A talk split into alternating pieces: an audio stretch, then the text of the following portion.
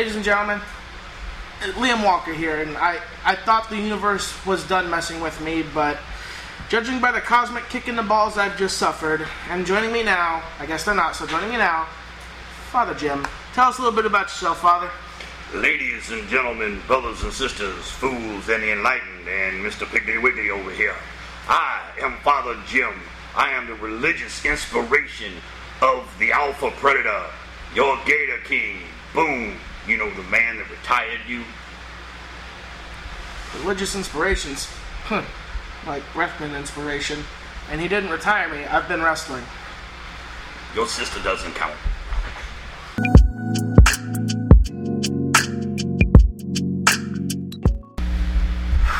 Okay, Father, since we're going to go down this route, how did you get started in the pro wrestling industry? Well, it's very simple. I taught Boone how to beat up gators and made him the Gator King. And then I was watching the, the box one day and I saw these boys flip de do around the ring and I said, you know what? I need to take the Gator King up there and have him beat up some of those boys and teach them what real fighting's all about. So that's what we did. We brought him up to Tampa Bay Pro and started beating boys like you. Hmm. Well, at the very least, all we can say is you haven't committed any murders yet.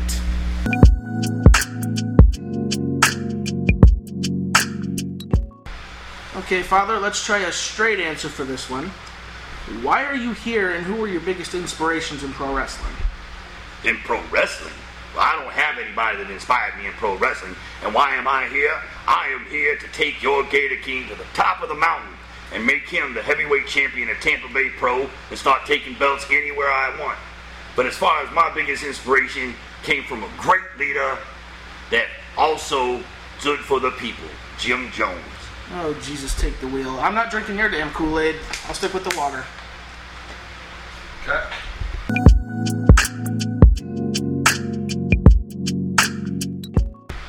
Well, Jim, looking at you, you seem rather, uh, what's the word I'm looking here for? Oh, yeah, ancient. So tell me, how does a man that crawled out of King Tut's tomb get into professional wrestling? Well, I don't know. How did somebody that crawled out of Dumbo's butt get into ring announcing? As far as I, as far as my age, compared to a mountain I have yet to begun to grow, and there aren't many people that can take the shots that I have. I've been hit by my own man, Boone the Gator King. I've been hit by Sean Prime, but I'm still standing. I'm still walking around. You know, you call me old. It's called experience. Learn, Pillsbury Doughboy. It's called Your Ass is Gonna Get Turned into Mummy Dust.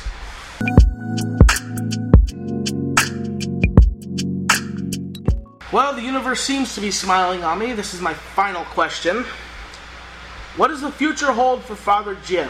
Do you see yourself brainwashing any more poor innocent souls to join your cult, or are you just gonna stick with that little swamp ass rat Boone? Well, first of all, little man, do your homework.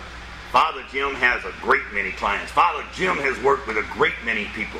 I've influenced such people as Barnabas. I've influenced the, the, the great Alpha Predator, Boom. And let's not forget, I am someone's new best friend. So Father Jim is expanding all the time. We are taking over Ocala. We are taking over Tampa Bay. And when Father Jim takes somewhere over, he takes somewhere over. Unlike you, that just takes up a lot of space.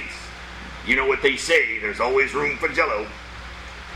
Well, it seems like you do to take up space in a breath mint factory. Damn! Be sure to check out the Tampa Bay Pro Wrestling merch store where you can get super awesome tees just like this one. Also, coming up next, we have Dax and the Roundtable. Hey, for all your merchandise and collectible needs, check out ShopTampaBayProWrestling.com. We've got merch and more from your favorite superstars. We'll see you there. Hey guys, Daxy X here. I, I'm really happy to be back with the DaxCast. We took a little bit of a, a short break there uh, for about a month and a half. Um, I really apologize. I've been really busy um, with a lot of uh, wrestling related activities, and we also had a loss, uh, both a, per- a personal loss and a professional loss for me. Um, one of our uh, trainees who graduated and uh, actually wrestled on our show, um, Patrick Peterson, um, passed away. He was tragically hit uh, by a drunk driver. And um, that hit me pretty hard, and it set back some production things um, and things like that, um, just because um, you know I wasn't ready to come back at that time. So I really appreciate everyone waiting it out, um, and um, I hope uh, you know you know we reflected back and needed a little bit of time to digest what happened. So Patrick, I've ta- been real close uh, uh, with his family and uh, speaking with him as far as uh, you know, well, speaking with his family, making sure they're taken care of. We went to the funeral. He had a lot of support from the school. I appreciate everybody that came out um, and uh, showed their support for Pat, whether they were with our uh, um, company or they were just in the industry and wanted to support him. The uh, wrestling community is uh, fraternal in that way, and uh, we always try to look out for each other when something like this happens, especially something beyond his uh, control.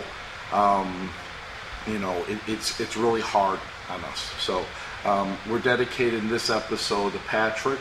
Um, we're doing a, a special uh, breakout um, roundtable, uh, a, a, little bit different format, not just an interview um, this time. And, and I got um, myself, um, Dax X. I got Liam Walker here. Hey, folks. And I got Father Jim. Hello, everybody. Sorry to disappoint you. This is the real voice of Father Jim, and when it comes to doing podcasts, it, it, it the voice really uh, kind of starts bothering my throat a little Definitely got a face for radio. so, uh, so um, I guess before we get started, guys, you guys got anything to say about Pat? Um, I got to I got to train with him a couple of times over at the school um, at the advanced the Advanced Open Ring Center, and um, I've, I've, I've seen his work a couple of times. You know, he he was somebody that in his heart he lived professional wrestling. He loved it. He he was always open open to learn new things, and he just had the energy that um, quite honestly, some of the guys at the at the upper echelon could learn to have again. He he loved it, and he loved being in the ring. And you know, unfortunately, it was a, a life cut way too short, way too fast, and uh, the wrestling industry as a whole lost a lot of energy with with that young man. So yeah, it's it's it is a shame. It really is. Yeah. I, I don't do well with this kind of thing. Yeah. No. Well, the thing is with Pat was, uh, you know, um, Pat was uh, different, and he wanted to be different. He, he, you know, he, you know, and not everything came easy to him. He actually was deceivingly very athletic. Um, he was coming off of, I, I know, like a, a, an ankle injury a few years ago. He got in a car accident, coincidentally, and um, he actually had the same surgery I had. And uh, I remember him telling me, you know, um, when he found out I literally have a, you know, a plate in my ankle and he uh, had one too. Exactly the same kind of procedure. Um, and I told him, yeah, I had that, you know, 20 years ago, you know, 2001. Um, you know, had a, a wrestling related um, um, injury that happened, and you know, but I worked through it, and I think, uh, you know, he was always looking for inspiration, but in the end, he kind of inspired a lot of us that you know you can be a little bit different, you can dress different, you can think different. He was very creative um, in a way that made me think. You know, like you know, when you've been around the block a little bit, you know, you kind of get set in your ways. But he kind of, you know, made a lot of people, you know, think outside the box. And and I think this industry needs more of thinking outside the box. It doesn't have to be routine. So, um, anyways, well, that's it for uh, you know, you know, talk about Pat for now. Um, I think the next, uh, you know, we want to kind of do a, uh, a noteworthy uh, news update. So, Liam Walker, what's the first on the hot plate? Well, at the time of this recording, it was this past Friday, but the biggest two pieces of news come out of the wrestling industry both come out of WWE. Triple H is back as the EVP of Talent Relations, and the biggest shocker Vince McMahon retired from his position as chairman of the board of WWE and appointed his daughter Stephanie and company president Nick Khan as co CEOs. And I'd like to get y'all's reactions to that. Uh, who wants to go first? Well, I mean, the writing was kind of on the wall with all the investigation that was going on with Vince. But I don't want to. I don't want to talk about that. What I want to say about that, say about this, is the man is approaching 77 years old. You know, uh, at the time of this recording, Ric Flair's final match is supposed to be tonight, No, it's next week. next week. Next week. Week away. Um, and he's in his mid 70s. But the thing about Vince McMahon, love him or hate him, love him or hate him, like what he did or didn't do, the one thing about Vince McMahon is he brought sports entertainment to the national light. He started out from humble beginnings with a little indie wrestling company in Maine and grew it into a giant global juggernaut. And because of Vince McMahon, cultures mix together. When you go to a wrestling show and you go to a WWE event, it doesn't matter if it's WrestleMania, if it's a house show, you're going to see young people, old people, teenagers there, men, women, uh, people of different ethnicities, people of different uh, sexual orientations. And for those three hours, no one cares. They're just there enjoying the entertainment. Vince McMahon with WWE and Ted Turner with WCW through the Monday Night Wars, and then Vince carried on throughout. He created a cultural opportunity for people to come together and enjoy a common love. Yeah. And what people don't remember is WWE was actually the first sports event to come together after 9 11. Yep. Mm-hmm. It was Vince McMahon that brought our country together. And I had the opportunity to talk to Rhino a couple of years ago. And he asked me, you know, what, what, it, you know, how much do you get paid to do a show? And I finally looked at him and I said, what does a memory cost? And he goes, what? I said, what does a memory cost? I said, what we do in professional wrestling and what Vince McMahon has nurtured over the past 30, 40 years is making memories. You know, I can remember, and I'm old enough to remember in real time Jerry the King Lawler versus Andy Kaufman. And if you don't think professional wrestling brings people together, go back on YouTube and watch Edge suddenly showing up at Royal Rumble a couple of years ago. Watch Ronda Rousey when she showed up at Royal Rumble for the first time. Or go back and watch AEW's first broadcast with CM Punk and watch the reaction of the crowd.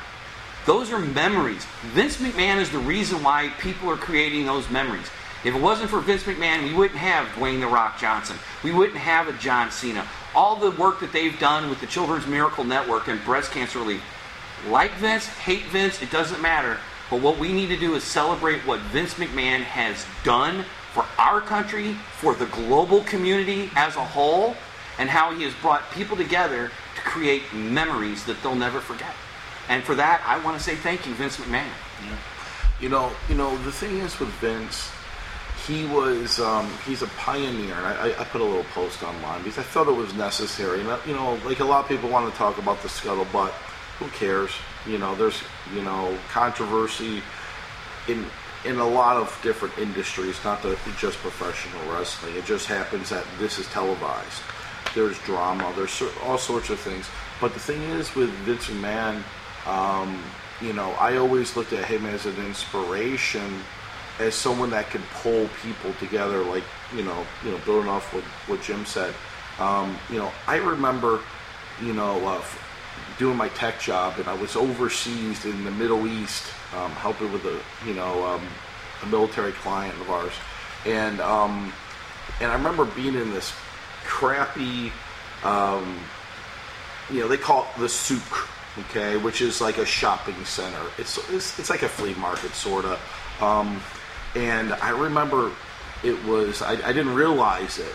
But I remember walking in this, uh, you know, just you know one of these shops, and you could buy you know gold or bracelets or whatever, and just we, we were looking around, and um, there's like a TV and a, a father with this you know Arab father and this uh, a son, and they're just sitting there and they're watching Monday Night Raw, and I was like I'm on the other side of this planet, in a you know place you would never think, and, and Bahrain is actually very nice, um, and. Um, and we actually i remember like thinking like man like i you don't see these people watching nfl football. You don't see these people watching baseball. But these people are watching monday night raw oh, you know? And i was like that's cr- like to me it's you know it's kind of cool like you know it's kind of like hey you know when you go and you meet somebody and oh you know like they're from the same hometown as you are or something like that. But it's like there is no hometown for for professional wrestling for WWE at least it has that global reach and um you know um you know a lot wrestling can be fans, said. wrestling fans speak the same language. You know, it doesn't matter where you are, where you are in the in the world. You know, if you give out a woo, somebody else is going to woo you back. you You know, it, it's it, it's a it's a cultural phenomenon, and it's it's global. It really is. And piling on to what you said, um, if it wasn't for Vince McMahon, you said there'd be no Rock, there'd be no John Cena, there would also be no Hulk Hogan, no Undertaker, no Macho Man Randy Savage, no Stone Cold Steve Austin, no Roman Reigns, no a lot of these guys that have been like the face of the company, the A number one pick of Vince McMahon to carry the company into whatever generation, era, decade. Bret Hart, Shawn Michaels, Triple H. Without McMahon, these guys are toiling away in some territory somewhere, hoping for a big break in WCW. You, know, what do you think would have happened if Vince McMahon never, uh, Vince Kennedy McMahon never took the company? You know, let's say he went and you know was CEO of some other company or on to be a businessman in other genres. What would have happened to professional wrestling if he didn't take that company over from his father? It would have it would have died. It would it would have it died? It would have died because the thing is, without Vince McMahon bringing everything together and taking basically, and I remember the territory days. I grew up watching wrestling on the territory days, and when when Time Warner bought out TBS, bought out um, Ted Turner, they got rid of wrestling. Well, if you didn't have Vince, you would have gone back to the territory days. You wouldn't have had anything because you didn't have that that global reach. You didn't have that nationally televised reach that WWF now WWE But but had. WCW would have existed WCW would have existed until Time Warner. because it was Georgia Championship Wrestling, sort of originally, Right. And then Turner bought it. Uh, uh, uh, you know, it was Georgia, then it was NWA, then it was. But I don't think I don't think professional wrestling would be as mainstream as it is now. It Most- would have still it would have still been the territory. I don't think it would have been as TV. global. As Right. global. Agreed. If not for WCW being bought by Ted Turner and going live mainstream Monday nights when they did, without WWE as competition, there would he, Cliff said it, Jim said it, there would be no professional wrestling. There would be no guys to make the memories like Hogan, Savage, Styles, Cena, Flair, Foley, Taker, Kane, none of them. Yeah, but you don't think that those territories, as technology increased, right? As technology and television increased, you don't think. like, And I'm not trying to belittle what Vince has done because obviously No. it's epic, of epic proportions. But do you? I, I, I'm just asking the question. Well, I Do you think, what it would I think what it would happen is you would have had pocket fan bases like you did like ROH, Mm-hmm. like ECW, um, like MLW, like AAA, WCCW. WCCW, tri- you know AAA. AWA. You you would have had you would have had the NWA, the AWA, you know the as as technology original improved, territories. as as as technology improved, yeah, the territories, but it would have been kind of almost like the NCAA these days, where you've got the SEC, you got the Mm-hmm. ACC, the Big 12, Big- Pac-10. yeah, and they're and it's and it's. But don't you think that that hurts them? Do you think that hurts them in a sense because they're too diversified? No, because what I think the NCAA is coming to is is going to be these five major, co- four or five it's major, rolling together. Yeah, major conferences, and everybody else is going to get swept up. And I think that's what would have happened with wrestling is one of the major territories, like a like a Georgia Championship Wrestling, would have taken over pretty much the South, and somebody would have taken over the North. Uh, in the Northeast, and somebody would have taken over the Midwest, and somebody would have taken the Southeast and Southwest, and it would have been territorial like that. It would have just been just bigger territories. But what Vince did is he took all of that crap out and made it a national. And pissed everyone off. Well, yeah, he, pissed made a lot. He made a lot of enemies. Yeah. a lot of enemies in doing that. But the thing is, Well, that's what you got to be to be disruptive. but but but the thing is too is look at what Vince did is when you had the territory days you had basically Americans. You had mostly white guys, a couple of African Americans wrestling. You had ladies, and it was a carniac. But the thing is, it was Vince McMahon that started bringing in talent from the Dominican Republic, Puerto Rico, Mexico, Japan, Canada, England, Ireland, France, Australia, India. Vince brought that in. I mean, if you if you actually look at professional wrestling as a whole, and if you look at the WWE especially, love Vince or hate Vince, he created the perfect cornucopia of diversity in one organization and everybody builds to the other one. I mean, you figure Vince McMahon went to the Middle East and had women performing mm-hmm. in a ring, cross culture. In a war zone, nonetheless. In a war zone, in a, in a culture where women aren't treated as equal. And Vince McMahon put them in the ring, and, and not just once, multiple times. But you figure the global reach. You know, you figure you've got Asuka from Japan, you got Sheamus, you've got Finn Balor, you've got Paige, Drew McIntyre, Drew McIntyre. You had Gunther. You had the Big Khali. You have you have you have guys from Germany. You had Cesaro. You had all the from all these European countries and all and, and you had people from Australia. You know, and they all came together under one banner. So Vince McMahon has done the one thing that I don't think anyone else could really have done, and that's bring the entire world together under one banner in one one sport, because wrestling is a sport mm-hmm. in one sport, and have everybody work together. Okay, but, grant, but, granted, Vince created the think, common enemy in himself, but everybody worked together. But don't you think that what Vince did, the other promoters didn't think about doing prior.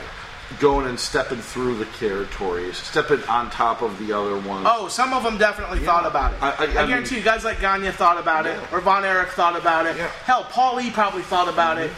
Ted Turner probably thought about it. See, here's the thing, though. The problem. They were all thinkers. Vince McMahon was a doer. Mm-hmm. He bought Titan Sports Entertainment from his father. He took that small little pissant territorial promotion and turned it to this worldwide conglomerate with one show. March 31st, 1985, WrestleMania. If not for that show, the WWE would have only stayed as a little territory up in the Northeast and would not have the worldwide reach that it has today. And, and yes, I'm sure there were probably some big guys out there like Jarrett or Gagne. Um, probably Sam Muchnick might have had that idea. Lawler as well. Lawler as well. Um, but the thing is, they thought about it, and they, back then in the territories, it was still considered good old boy club. And Vince McMahon walked in and said, "I'm not a good old boy. I'm here to kick ass and take names." You know, to steal a line from the the great Rowdy Roddy Piper, Vince walked in and said, "I'm here to kick ass and chew bubblegum, and I'm all out of bubblegum." Yeah. And Vince did that you know, I've got to give him credit. And if you really, if you look at the reach and, and the, the, the, the fact that because Vince made these types of stars, you know, you have you have a major influence in Hollywood with The Rock and with John Cena and with Dave Batista. But look at it this way: we're also having clout within the political realm two professional wrestlers have held office. Jesse Ventura. Jesse Ventura and Glenn Jacobs. Mm-hmm. Rhino ran for office in Detroit. Linda. Linda McMahon was on the was on the cabinet for the president. And a lot of people sat there and go, Well, that makes no the sense. Small business. The small business administration. I'm like, Well, this was the face. Who do you think really ran the company? Linda. Linda. She took her and her husband took a small company and built it into a global multi billion dollar entity. Everybody thinks like Vince is like like people don't understand the amount of work that has to happen. Like everyone just thinks, oh yeah, he's just like booking Raw. No, he's like he has so many departments. Oh yeah, and branches. He was in everything. Yeah, I mean, because you've got WWE films, you've got the music division, you've yeah. got TV, you've got creative, you've got developmental, all the contracts that he had to negotiate yeah. for NXT, Raw, SmackDown, all the guys, at the, uh, girls at the Performance Center, Saudi Arabia, Fox, Saudi yeah. NBC Universal, Peacock. You know, he he. I mean, WCW didn't start their own streaming service. WCW wasn't around long enough to have their you own know, streaming service. And the thing about it is, is, is a lot of people want to sit there and they want to condemn Vince. But the thing is, if it wasn't for Vince McMahon, we wouldn't have AEW.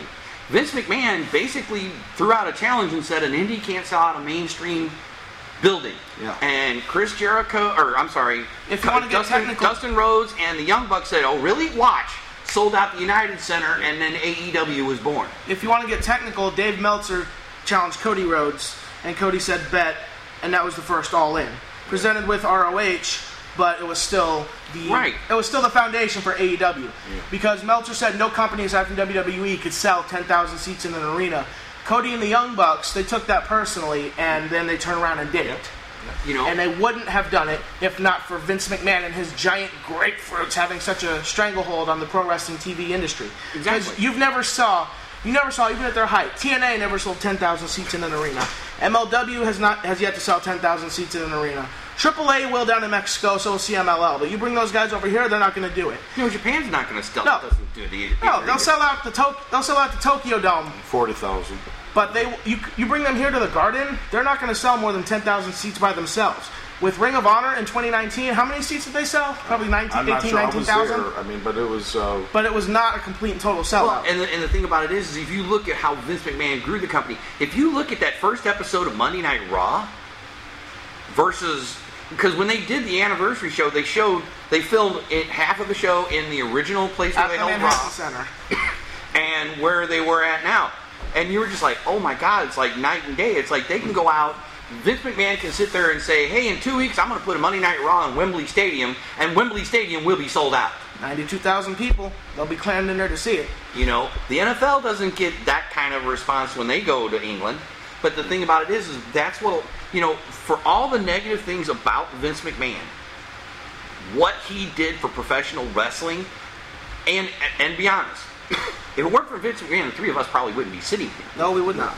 because. But, or, or we could, we could be in, in a different capacity, Right. Like, The right? thing is- is- I mean, we like others inspire others, Right. Right. I mean, so I think like to me, I just feel like, and this is no by no means me undermining like what Vince has done and the legacy because I have so much respect for him, but I feel like somebody similar to Vince or like a Vince with the same mentality maybe would have stepped up. But who, but we would never know. Who cares? We, I mean, I can speculate all day, and you know, you know, this all the allegations and all that kind of scuttlebutt that has come out. Hey, man, like, dude, wrestling's hard. You're on the road.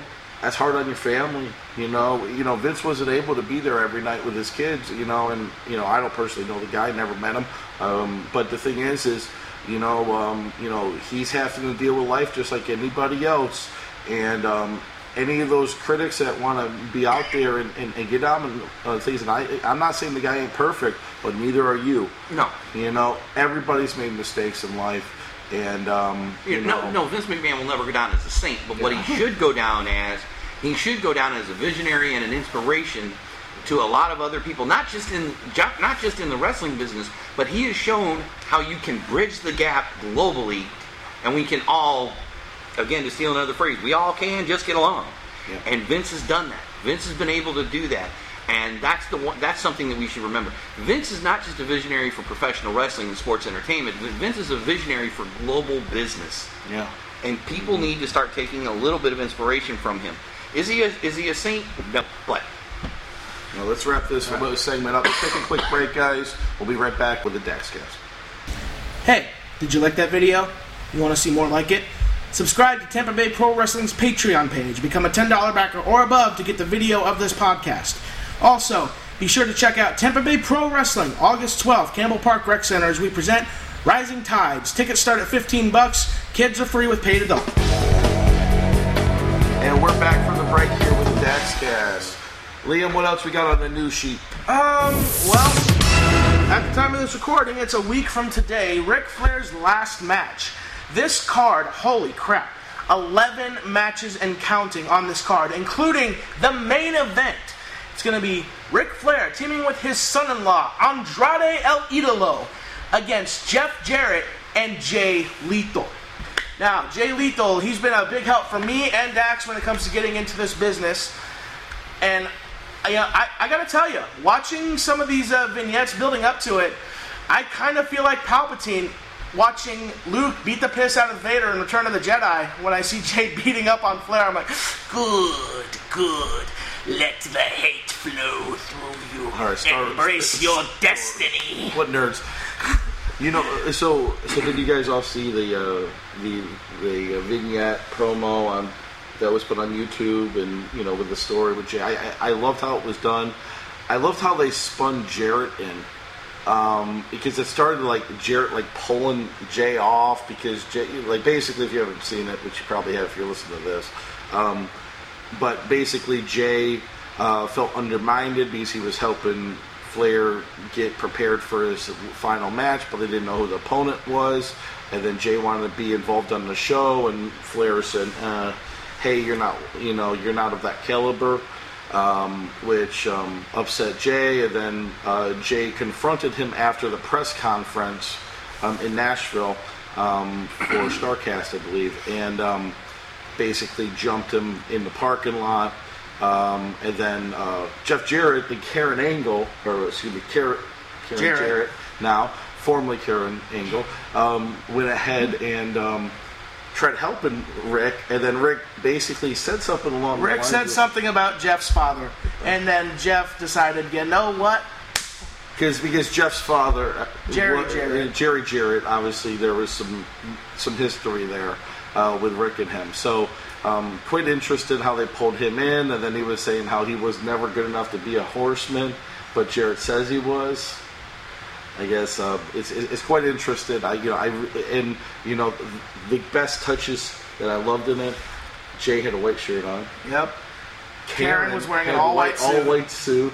I think did Jarrett have Jeff had a white T-shirt on. white T-shirt, so that blood was showing, and and, Yep. and I mean, I And mean, Flair was bleeding like Flair. he was he was bleeding like a stuck pig.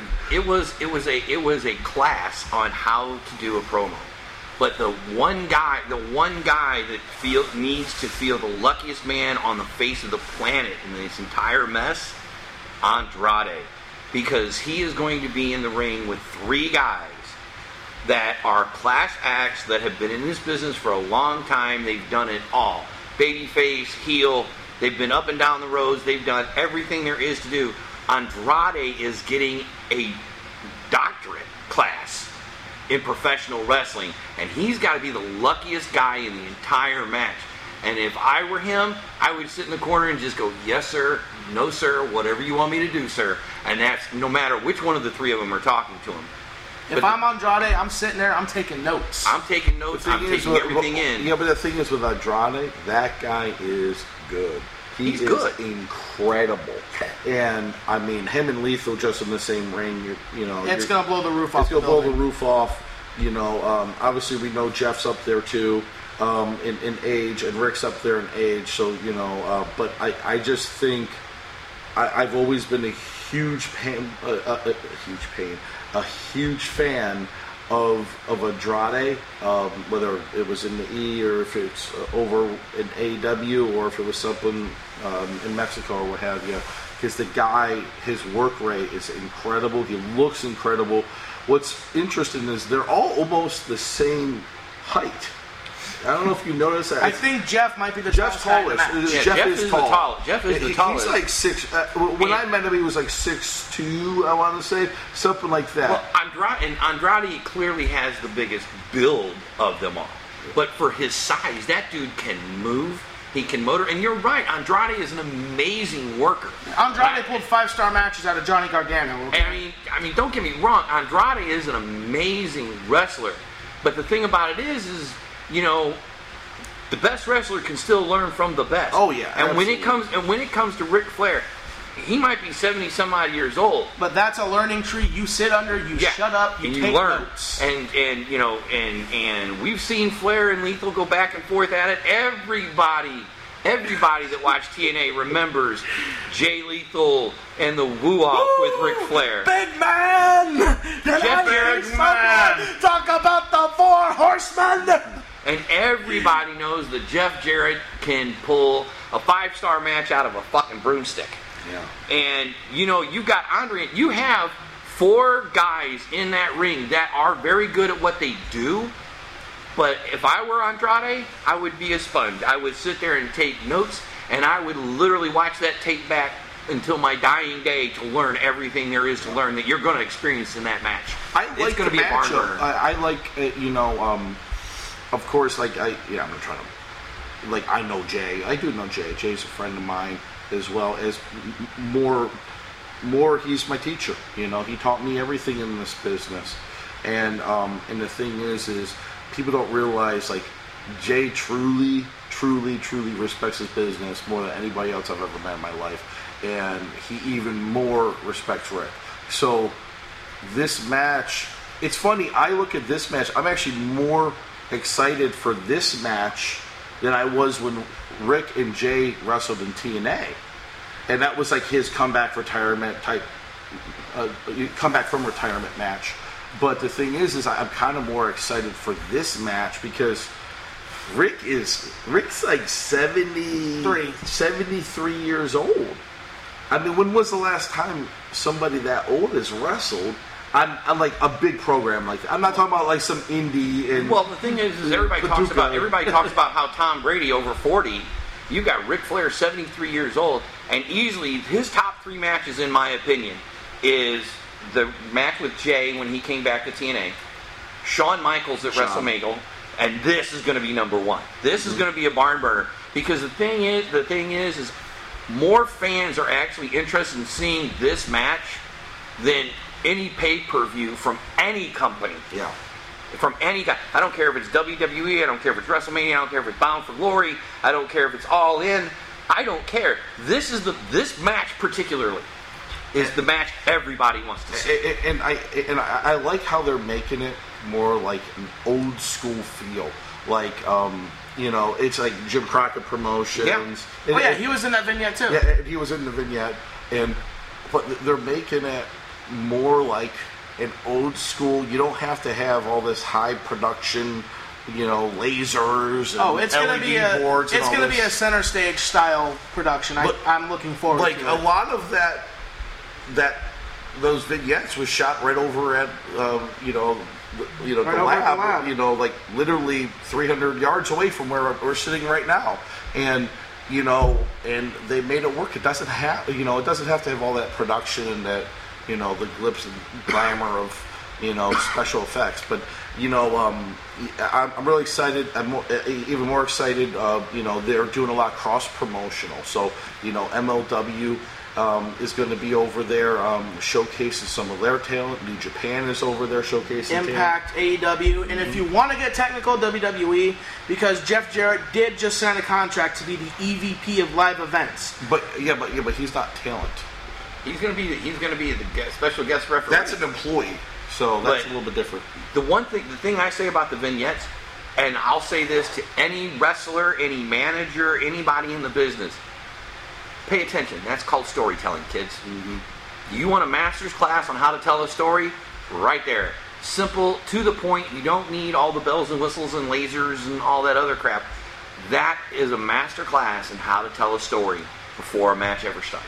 All right that's it for this segment we'll take a quick break be right back Hey, for all your merchandise and collectible needs, check out ShopTampaBayProWrestling.com. We've got merch and more from your favorite superstars. We'll see you there. All right, guys, we're back with our final segment of the Daxcast. So, guys, let's talk about you know current events as far as Florida independent wrestling goes. Time of this recording, we are five days away from Real Pro Wrestling. What's it? Uprising. I think so. Uh, in the Real Pro Rumble, I'm going to actually be um, an entrant in that. Don't post this till after the Rumble. Yeah, Um, it might come out early. Sorry, spoiler Shazza. alert. oh, Shazza. We'll keep it for the Patreon members. Don't worry about it. No, And no, then, no, uh, this will actually go in. August 12th, we've got Rising Tides for Tampa Bay Pro.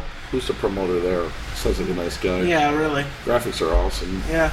So on Rising Tides, uh, the main event is going to be Stephen Frick versus the Tank Nick Abrams.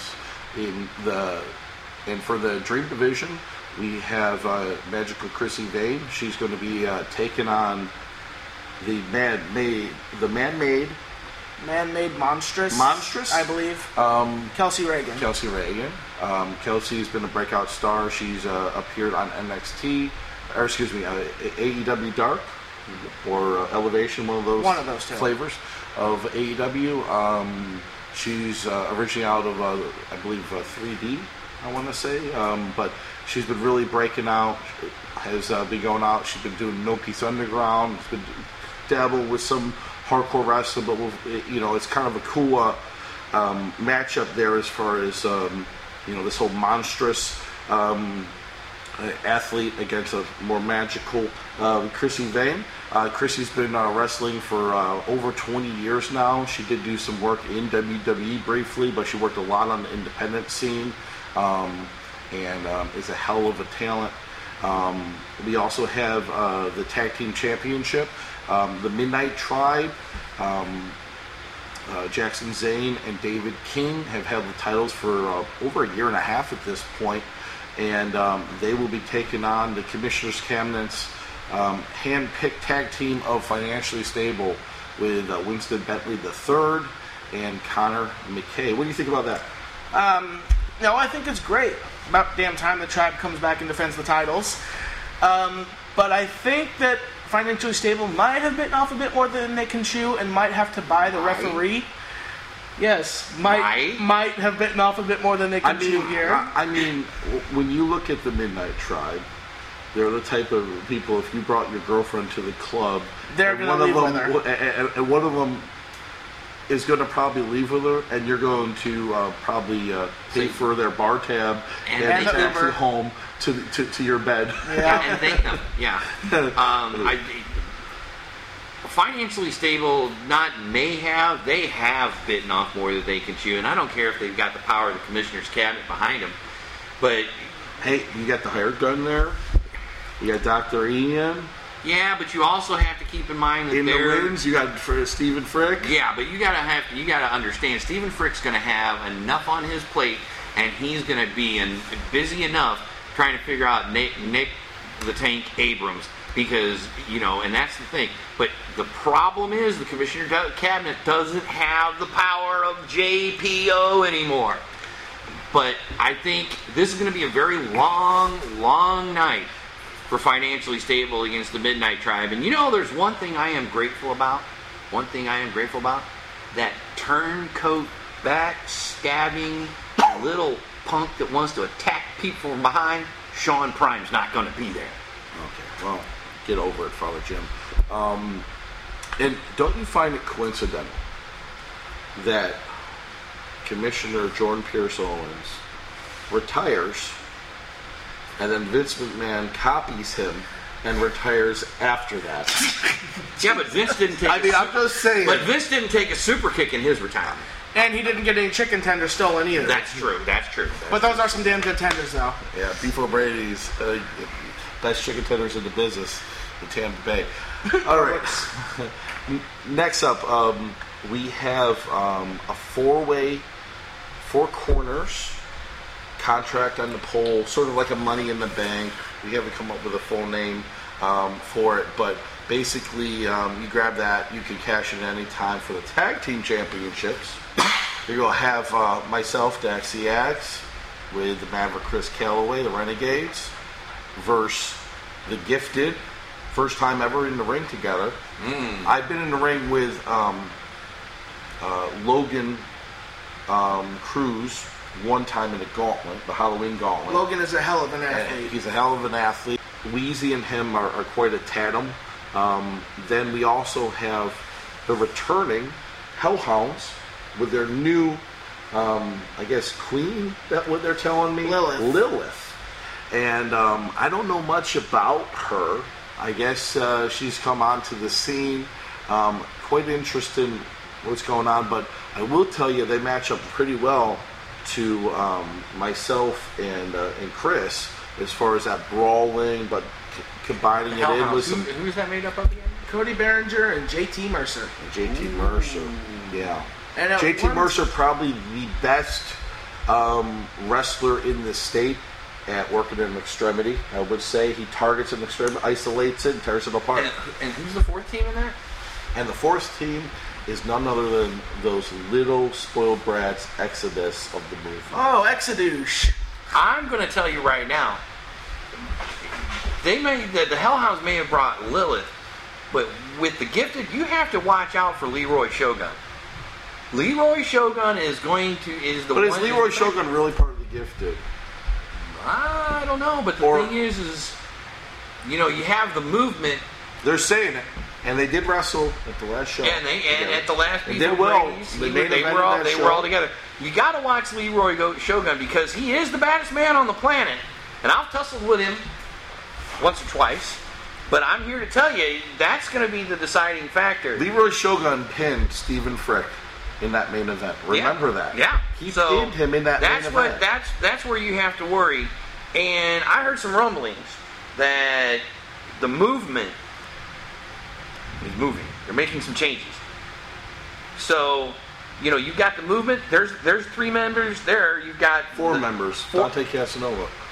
yeah, you got Dante Casanova. You got to worry mm-hmm. about too. When's the last time he actually showed up in He's, Tampa Bay he's Pro? booked at the next show. Oh, see, there you go. he is.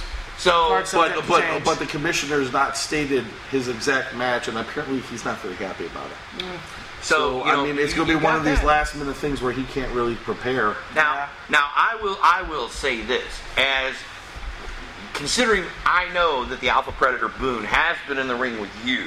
Mm-hmm. My money is going to be on either the Gifted with Leroy Shogun playing playing a part, or the Renegades. Those that's well, where my money's going thing. to go. Leroy Shogun has his own hands full in his own match. Is he's taken on the hired gun of the commissioner's cabinet, Samuel C, with the dots between each letter.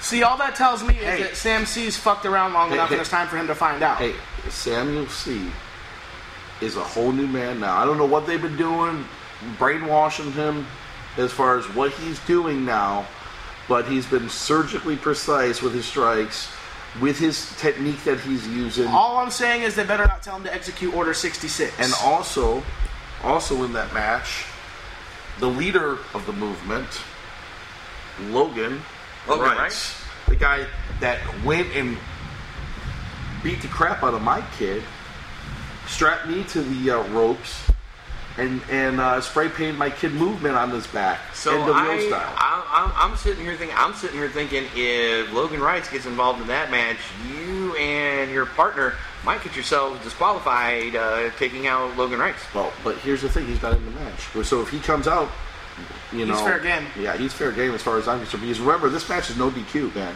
Oh yeah, that's gonna be that's gonna That be a four long corners night. match is Uh, no yeah. DQ. Those are gonna be those boys. Those boys. So they really get involved. Listen, listen. I know there's a lot of targets on Chris and I's back. I I get that, but there's always been a target on my back. Um, and then, um, so I mean, that'll be interesting. You know, kind of uh, Shogun um, really has his hands full with those two, and it's not a handicap match. Those two, you know, aren't exactly friends, but the movement and the commissioner's cabinet sort of was working together, from what I could tell. Yeah, but, but- how much? How much is that togetherness is still gonna be now the JPO's out You know, you, yeah, exactly. I think I think uh, Commissioner Owens had a lot to do with that, and um, eventually, uh, you know, the bigger snake's going to eat the smaller snake. But, well, but what I- if you just cut the head off of both snakes and let the bodies die? well, here's Um, the thing. Well, I guess here's, that's, well, here's Leroy the thing. Has to has to figure that Here's out. the thing I'm going to say about the commissioner's cabinet, and pardon me for a moment. Maybe there should be a change at the top of the leadership, and maybe the commissioner's cabinet should be dissipated, and a new order should come into effect. No, I don't think ownership cares about uh, uh, swamp creatures. Um, or, or, Boone or- is not or the only cult-like- one Father Jim knows how to talk to. Or, or, or cult-like figures. Um, additionally, additionally, uh, additional matches. We're going to have a cruiserweight scramble in that match. So Sage Um, Scott's going to be there. Sage Scott is not booked on this Sage show. Scott is not a Cruiserweight. as of right now. Um, nor is he a cruiserweight, even though um, I believe in today's day and age he's a heavyweight, but that's a whole nother story. Um, that cruiserweight match right now confirmed is Ruby Flyer, JC Vega. Um, is also in that match. Aren't they twins? Um, we do have a debuting talent that is also going to be in that, and um, and um, shoot, it's escaping me now.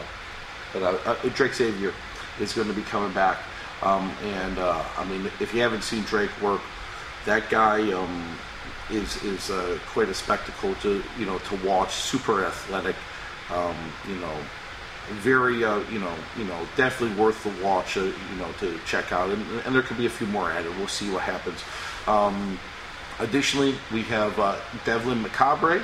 On the girls' side, she will be taking on Lexi Gomez. Ooh, that should prove to be Um. I believe that is their, the first time those two have ever met in the ring.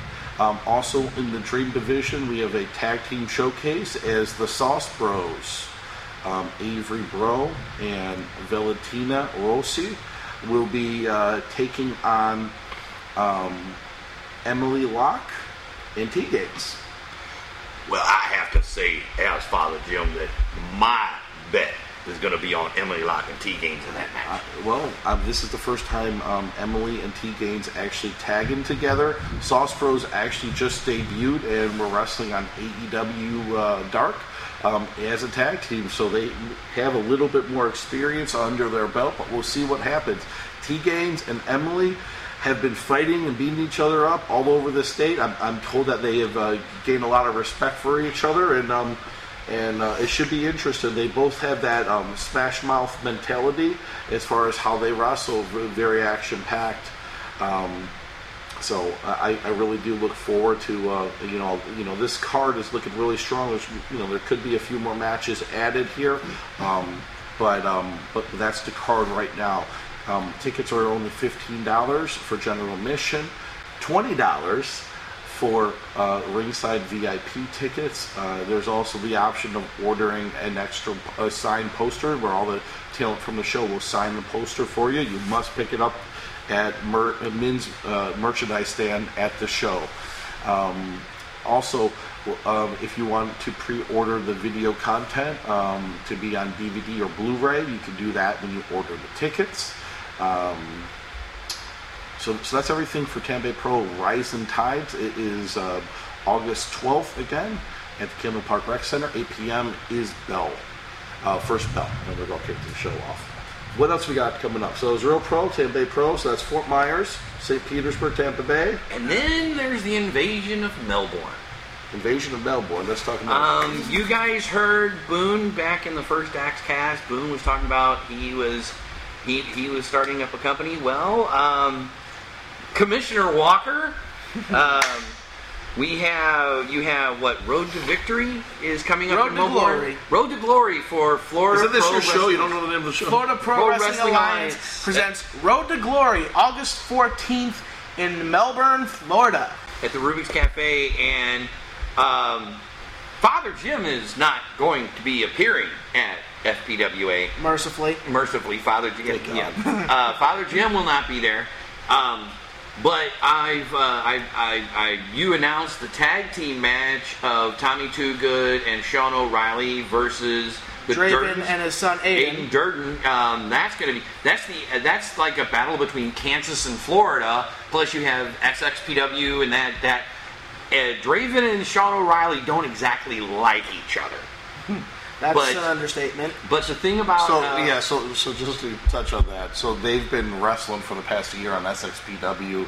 They've done every uh, style match, cage matches, um, hardcore matches. Have they done Loser Leaves Town yet? Um, no, but uh, but the, the last SPXW show afterwards, Sean O'Reilly opened up Aiden Durden.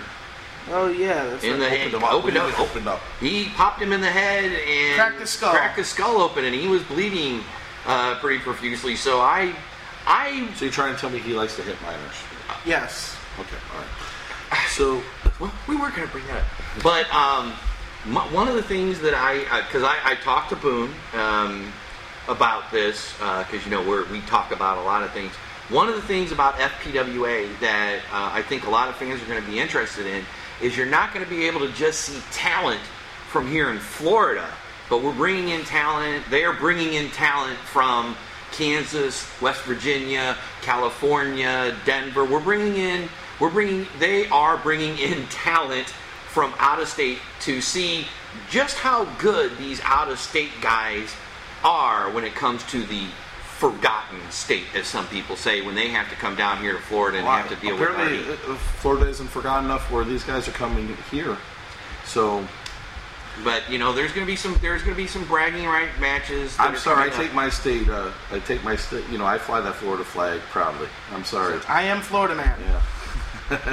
But based on the uh, based on the poster that I saw, uh, Big Andy Big Andy from Port St. Lucie is going to make the drive up Andy English. to uh, up to Melbourne.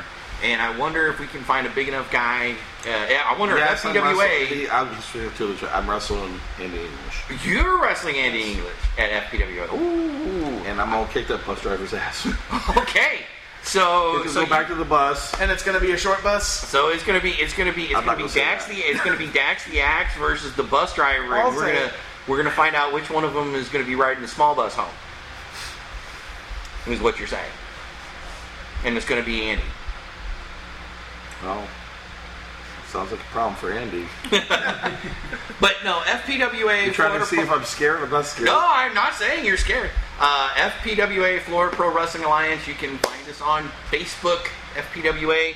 Um, but if you're going to be in the Melbourne area, or if you are a fan of a lot of Tampa Bay wrestlers, I'm going to tell you right now, you probably want to show up over in Melbourne. Um, but uh, there's going to be other ways to view the content. But August 14th is going to be our debut show, and I think Well, maybe you should give them the rest of the socials as well. Instagram, Twitter, TikTok, all of them at FPWA Official. Make Yeah. sure you follow them all so you don't miss any of the breaking news. So, so let me ask a question. Why is it called Florida Pro Wrestling Alliance? well, from what I understand from Boone, uh, why, why do you guys get the name of Florida? Well, because we're creating a professional wrestling alliance. I am involved in some of the uh, some of the stuff. I'm I'm just I'm on the board of directors there. And the idea Sounds is, like a high paid job. You know, no, it's Boone. I I, I, I get gator bites. I don't even get Scooby snacks.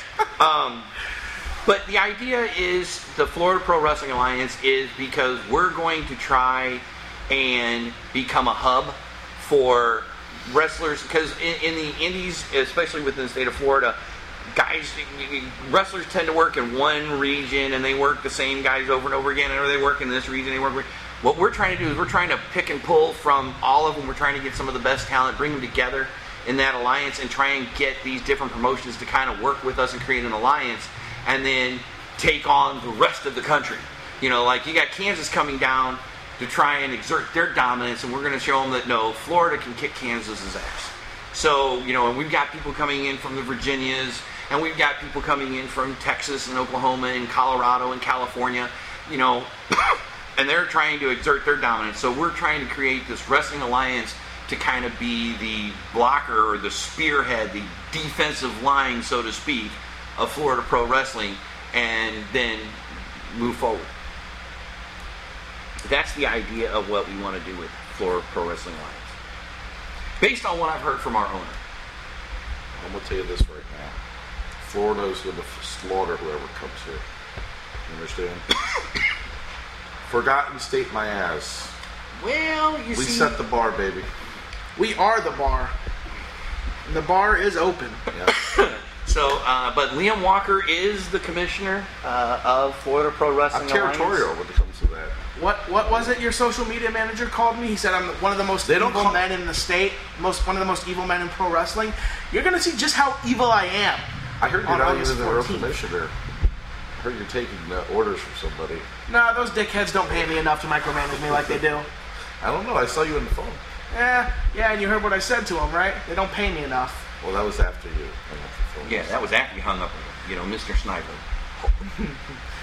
Anyway, forks. But yes, I am on. I am on the Father Jim, of course, as the religious consultant to Boone the Gator King. I'm on the board of directors. I help advise Boone, but as far as ownership, I I really don't know who the guy is that owns it.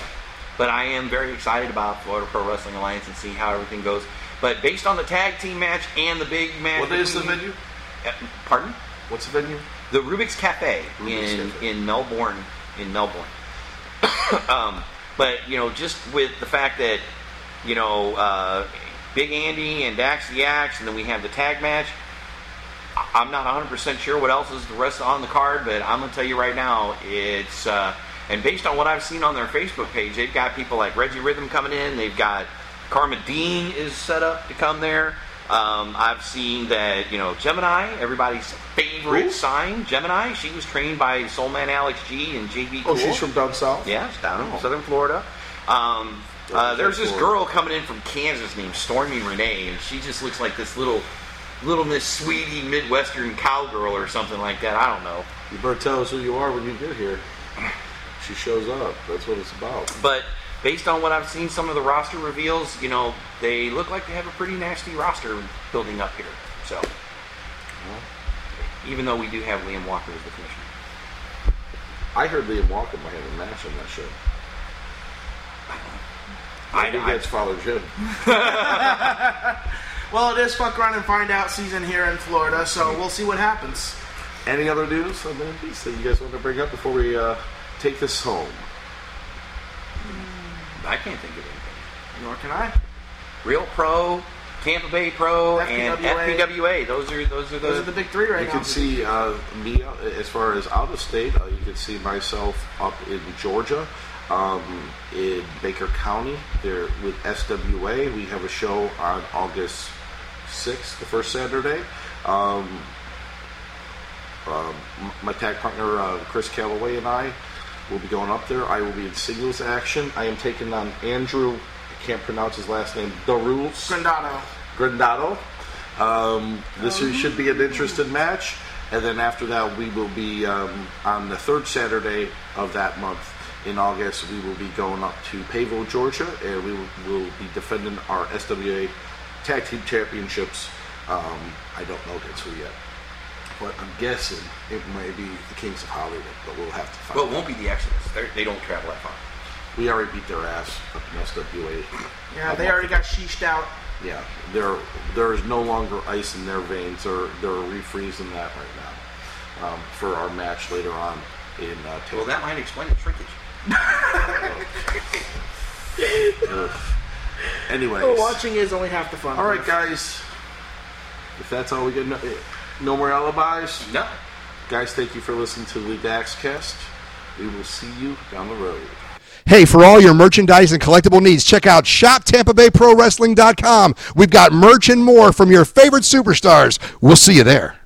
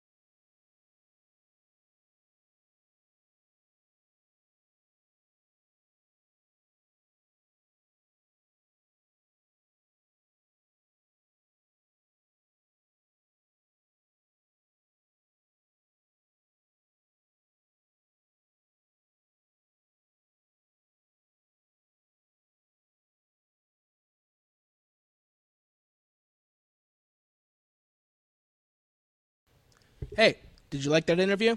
You want to see more? Go to the Tampa Bay Pro Wrestling Patreon and become a $10 backer or above. That's just 10 bucks a month and you'll see behind the curtain and all great pro wrestling.